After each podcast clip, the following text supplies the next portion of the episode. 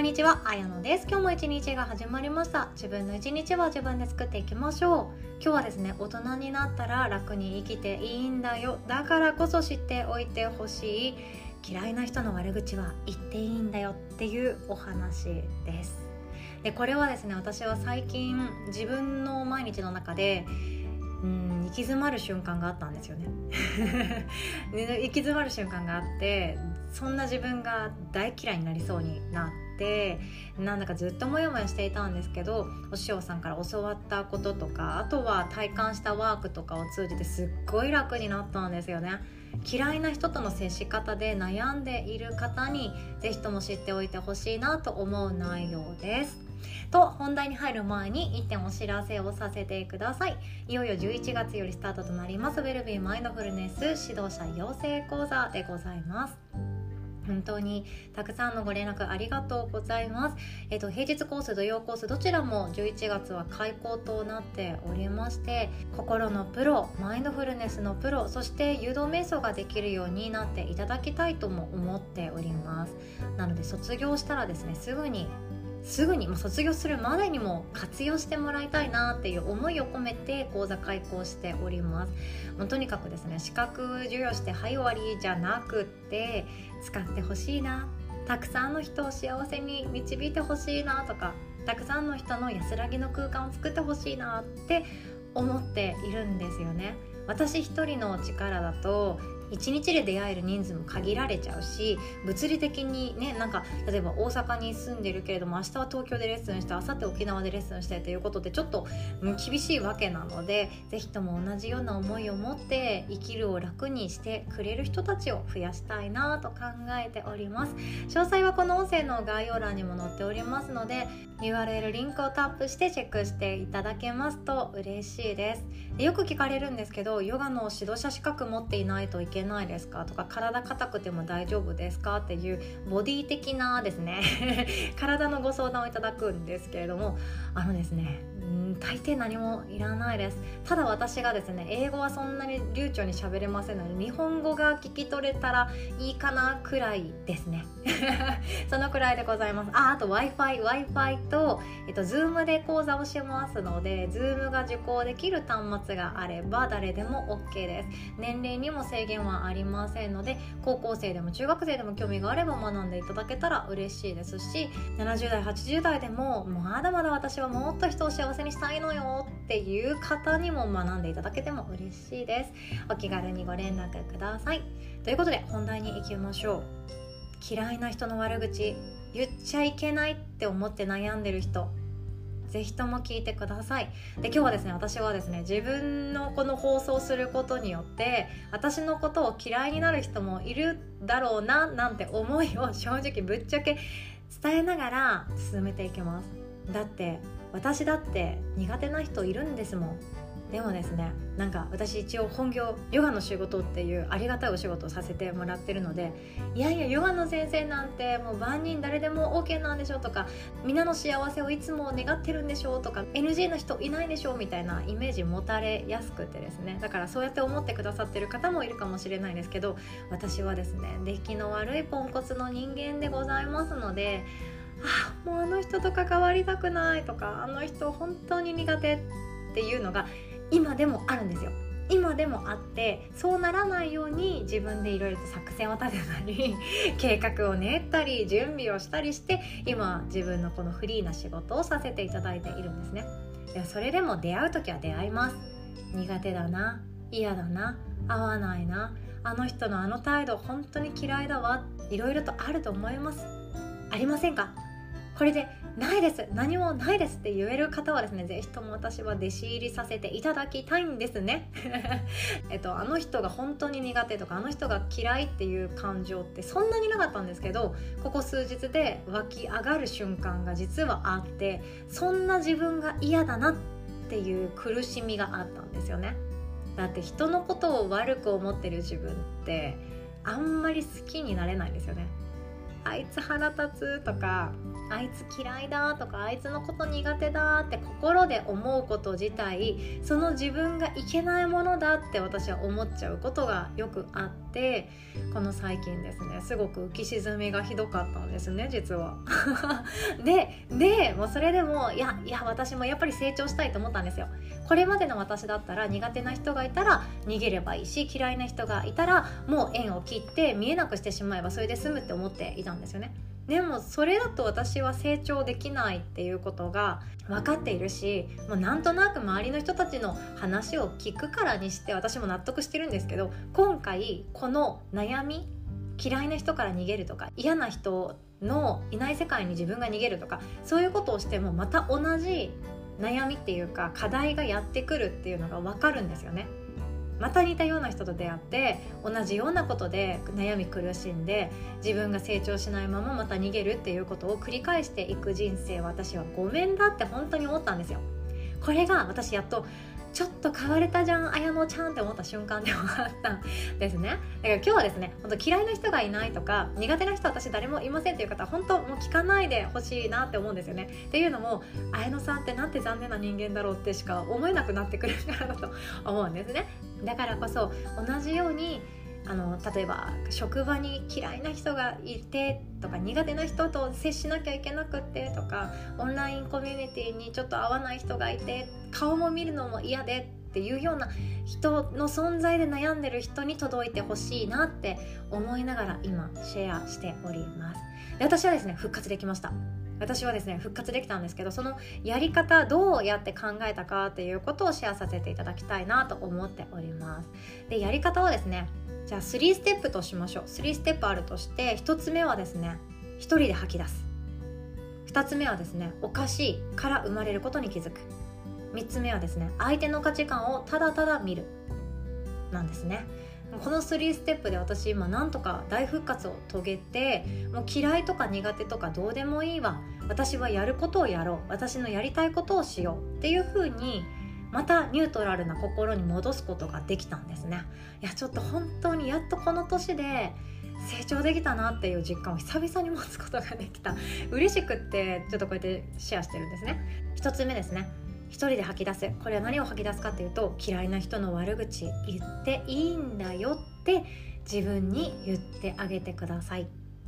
で私の音声を聞いてくださってる方の多くにはですね悪口言っちゃいけないとか人の悪いところを口に出しちゃいけないとかそうやって思っていたりそうしなきゃいけないとかそっちがいいに決まっているとかそうやってちっちゃい頃から教わってきただから私はそうするって思ってる方も多いんじゃないかなと思います。私も実はそうなんですね。人の悪口ってもう言っちゃいけないって思ってます。だからこそ大人になった今でも人の悪口言うのてすごいなんか震え上がるくらい、うん、言えないとか言いたくないんですよね体が。言ってる自分が嫌だって思うからなんですよ。でそれは何の経験かっていうと悪口を言われたことがあるからなんですよね。悪口を言われてひどく傷つくことがあった。だから自分はそうやって傷つける人になりたくない。じゃあ悪口は言っちゃいけないって思ってるからこそ悪口を言わないっていう選択肢しか私の中でもないんですよね。でもちろんもちろん手相のお客さんとかいい人しか私会ったことないので嫌いになる要素は一個もないんですよ。なのでポッドキャストでシェアしてるんですよ。なのでそこご理解くださいね。でも悪口じゃなくてもなんかあの人なんでこういう言い方すんだろうねとかなんであの人ってありがとう言えないんだろうねとかなんであの人はあんなに偉そうなんだろうねっていうのって心の中で思ってることってありませんか？でこの思っているっていうだけで大体の場合相手に伝わるそうです。相手というか周りの人に伝わるそうです。他人見てても思いません？職場の同僚の A ちゃんが B 先輩のことめちゃくちゃ苦手だとしたら A ちゃんの顔にもう書いてるよねっていう瞬間ありません？苦手なんでしょ？あの先輩のことっていう瞬間。もなんか遠目から見ててもわかるじゃないですか。それと大体一緒だそうです。自分の中で「いやいや大丈夫ですよ」とか「いやそんなことないですよ」私大丈夫ですよ。苦手じゃないですよ嫌いじゃないですよいやいやっていうようにごまかしていたとしても心の中であの人なんてひどい口調なんだろうとかなんで人間関係雑なんだろうとかなんでありがとう言えないんだろうなんで自分の話ばっかりしてんだろうっていう自分があの人のところ嫌だなって思うている気持ち自体は嘘つけなくって心からも大体相手とか周りの人たちに伝わっているそうなんですね。で伝わっているけれどもいやそんなことないですよとかいや大丈夫ですよっていうこの否定をする口から否定をすることによって自分のこの心に秘めている感情が行き場を失うそうです。どこに出せばいいのこの感情。っていう風になってこれがずっと続いていくと胸がギューってなって縮こまるような痛み感じたことありません？私あるんですよね。なんでか肩を胸元の方にはこの巻き型になるように寄せ合ってないのに胸がギューッとなる時ってあってそれがすごい苦しいなと思ってヨガを始めるっていう結果に至ったこともあるんですけどこの胸の苦しさっていうのは行き場を失った感情だそうです。でこの感情を自分で自分が一人の時に吐き出してあげる。ここがまずファーストステップなんですね。私もやりました今回。ちゃんとお師匠さんに付き添ってもらってなんかじゃあ言ってごらんみたいな感じでこんな風にカウンセリング進めていくからみたいな感じでやってもらったんですけどめちゃくちゃ楽になったんですよね。で私みたいにですね悪口言っちゃいけないに決まってんじゃんって心の中でそうやって思って悪口自分の口からもう1ミリたりも一言たりも出したくありませんっていい人間でいたいんですっていう人はですねまず初めに自分自身に対して嫌いな人の悪口ぐらい言ってもいいんだよっていうのを何度も何度も言ってあげてください。嫌いな人の悪口は言ってもいいんだよ。嫌いな人の悪口は言ってもいいんだよって一人の時にですね職場のその人がいっぱいいる中でしかも静かな状況でこれを言っていたら、うん、絶対に NG だと思うし 渋谷のスクランブル交差点のど真ん中で言ってたらやばいやつだって思われるから必ず一人の時に言ってくださいね。お家にいる時とかがいいですね。嫌いな人の悪口は言ってもいいんだよって自分で自分に OK 出しちゃう。でその後に思ってる悪口言ってください。で何を言ったらいいか分かんない時って嫌いだとかそんなことでいいそうですよ。あの人が嫌いだあの人が嫌いだあの人が嫌いだっていうのを言っていくとそれをやっと外に出せた瞬間心って一気に軽くなります。で心の中って、まあ、毒素のように悪ぐ悪い気持ち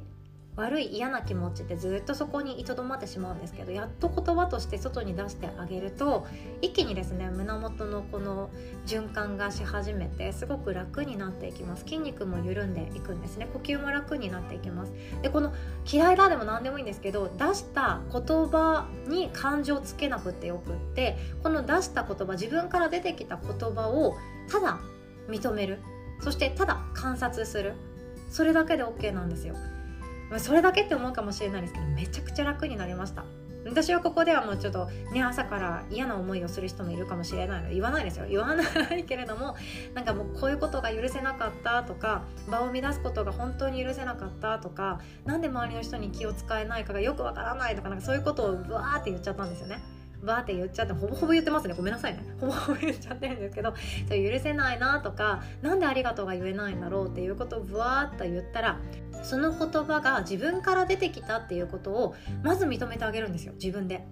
認めてあげるとやっと言えたねっていう感情になって言葉化するとよくわからなかった感情に色がつき始めます。そこからが本当大切でその言葉の裏側に潜んでいる感情に自分は気づいていけると思うんですよね。それが観察するです。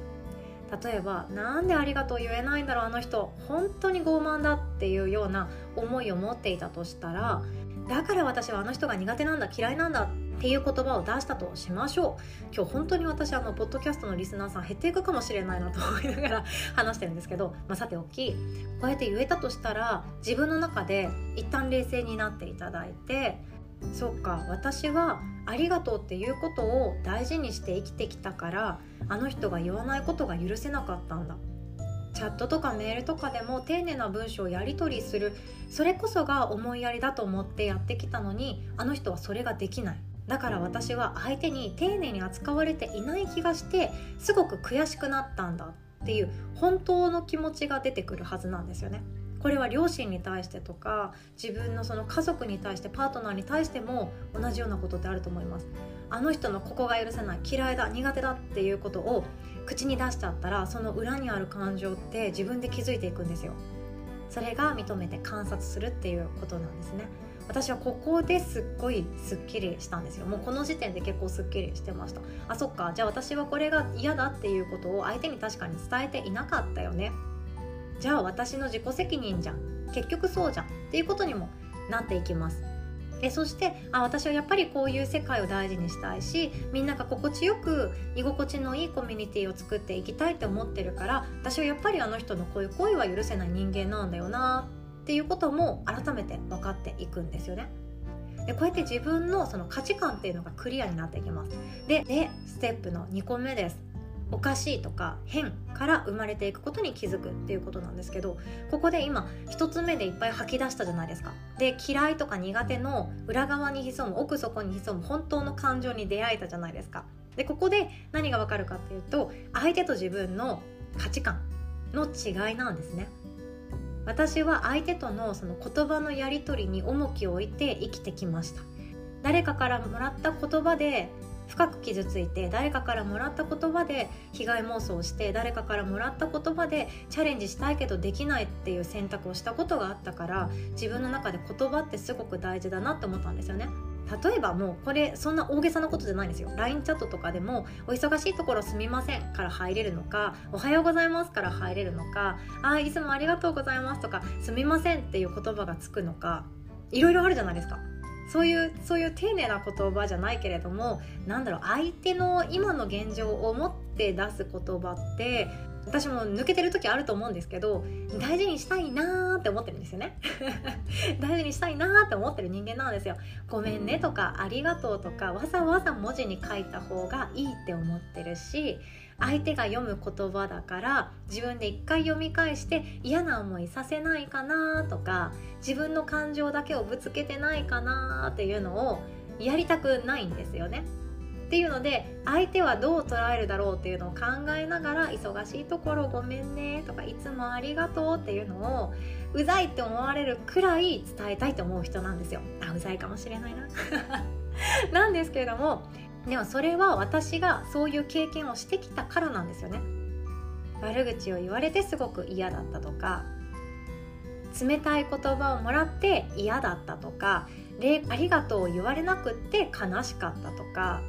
そういう経験があったからじゃあ私はやろうってしてきたことなんですよね。でここで気づくと思うんですけど相手と自分とその優先順位とか価値観っていうのは違えば違うほどうまくいかないです。私の場合は言葉に重きを置いているけど相手の場合もしかしたら要件を早く解決させるっていうことを有意義にしていたかもしれないし言葉とか別にどっちでもよくってスピードだったかもしれないですね。一刻も早くっていうタイプかもしれないですよ。みんなそれぞれ優先順位が違います。価値観が違います。人付き合いの重きを置いていることも違います。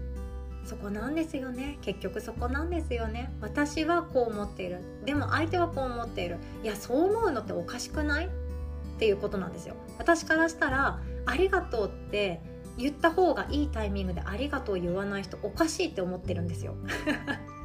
本当にあのこれありませんかね？私だけかもしれないんですけどいや今のって多分ありがとうって言った方がお得なんだけどなとか今のっていやごめんなさいが失礼しましたとか何か言った方がお得なんじゃないかな？あの人なんかすっごい傲慢に見えて、まあ、残念だなっていう瞬間とかって私見えてしまうんですよね。私もそういうところがあるからだと思うんですけどでもそうやっておかしいよあの人って思い始めた瞬間から嫌いっていう感情は誕生するそうです。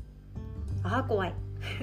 ちょっとしたホラーですね。おかあの人おかしいよとかあの人が変だよとかいやそんな価値観を持つなんて変だってっていうようなその相手に対する不信感とか価値観のギャップの溝の大きさそこから「いや嫌いだわ」とか「合わないわ」とか「苦手だわ」っていう感情になっていくそうなんですね。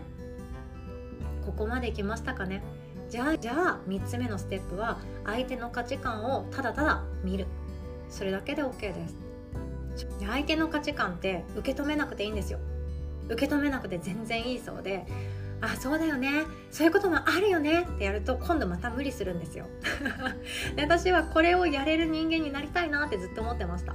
あの人のこういうこともいいよね。あの人のこの意見もいいよね。そうそう言葉とか思いやりも少々なくったってスピード重視だよねっていうその自分が思ってもないことにも何ていうかそうだよねって言ってあげる人間になりたかったんですよ。ヨガの先生ってなんかそれっぽくないですか？それもいいよね。これもいいよね。みんな素敵だよって言ってる先生になりたかったんですけどああ私はそうはなれないんだっていうことに最近気づいたんですね。そんな自分がすごく嫌で自己肯定感めっちゃ下がりそうになってたんですよね。なんか同調できない共感できない自分なんて情けないんだとか相手に対してその許すじゃないけれどもそれも認めてあげられない自分のことがすごく嫌で自己肯定感もめっちゃ下がってたんですけど逆だったんですね。嫌いだとかあの人のこういうとこが嫌だっていうのを自分で言わなかったし相手の価値観を認められないとかじゃなくってあ認められなくて仕方がないよねあの人はこうだよねこう思ってんだねっていうのをただただあの呆然のようにジャッジせずに観察する。ただ見るだけ見守るだけ。それそれでいいんだってことに気づけていなかったから辛かったんだなって思ったんですよね。なので無理に相手のこと共感できなくってもいいそうです。なんできっと私が思う綺麗とか可愛いとかこういうファッションが素敵っていうものってニューヨークに行ったらまた違うジャッジをされるだろうしアフリカのなんとか民族に行ったらまた全然違う価値観なわけで何ですかその布綺麗みたいな感じで言われるかもしれないですよね。そんな感じですよ。自分に合った環境っていうものを自分で見つけておいてあげる。それだけでいいんじゃないかなと思います。その置かれた場所で咲きなさいって本当に何でしょうね。努力が必要だったり自分の中での試練を乗り越えていくっていうこともとっても大切なんですけどやっぱり人間関係ってもう胸が痛くなるとか眠れなくなるとか辛すぎるっていうことがやっぱりどうしてもあると思うんですよね。で私はそんな人たちは仕方ないじゃんで終わらせたくなくってヨガの先生らしからぬ発信をずっとしているんですけれどもやっぱりそういう人に出会っても私たちはもう今日の自分で解決しちゃおうとか今年の自分で対処しちゃおう。だってそうすれば二度とこういう人に出会わなくて済むからくらいでいいと思うんですよ。都合のいい考え方でいいと思うんですよ。いやそれで自分の人生自分の好きな生き方から逃げないでほしいなって思うんですね。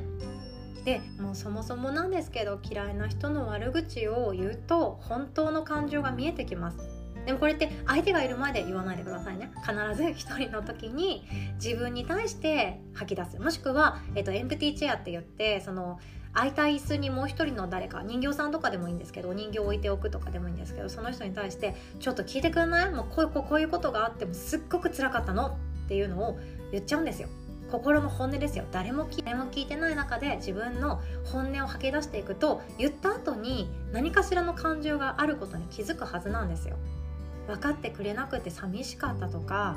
自分のことをもっと認めてほしかったとか私のことを大切にしてほしかったとか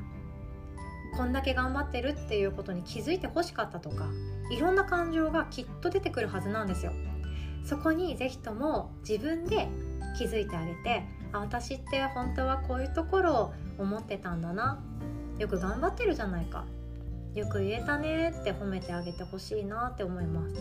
相手に言っちゃダメですよ。相手に言ったら多分面倒くさいことになるので言わないのおすすめします。大人になったらね楽にいきましょう。こうやって一人の時間で心地よくすっきりできてでまた苦手な人とか嫌いな人とかいる空間に行かなきゃいけない。苦手な人がいる空間で仕事しなきゃいけないとか何かプレゼンしなきゃいけないとか何かしらのアクションがあったとしてもその時に表現できる自分っていうのはもうめちゃくちゃいい自分なはずなんですよね。だってだってさっきまで溜まっていた胸元にある嫌な感情あいつが嫌だっていう感情は一人の時に言葉として外にポロンって出せているのですっごいすっきりした状態でできると思います。今日もヨガの先生らしからぬ配信で申し訳ないんですけれども私も人間なのでこんなことで日々行き詰まっております。そうなんですよ。であのマインドフルネス指導者養成講座の中ではもっともっといいやり方があってあの慈悲の瞑想っていうのがあるんですよね。慈悲の瞑想も苦手な人とか嫌いな人とかそういう人たちに対してもあ幸せになってねって思える感情を作る瞑想法だったりもしますのでそれのやり方とかその、まあ、文章メッセージっていうものを紹介して一緒にやっていこう伝えられるられる人になろうねっていうことをシェアさせていただく予定でございます。慈悲の瞑想とか私クリパルも大好きなので同じような思いを持ってる方その人間関係でずっと辛い思いしてきたとか人間関係で悩みが悩みが絶えないなっていう方にもぜひとも学んでいただきたいなって考えております。では今日長くなってしまいました。もう一本の講座でしたね。最後までお聴きくださりいつも本当にありがとうございます。お互い素敵な一日を作っていきましょう。すっきりしました。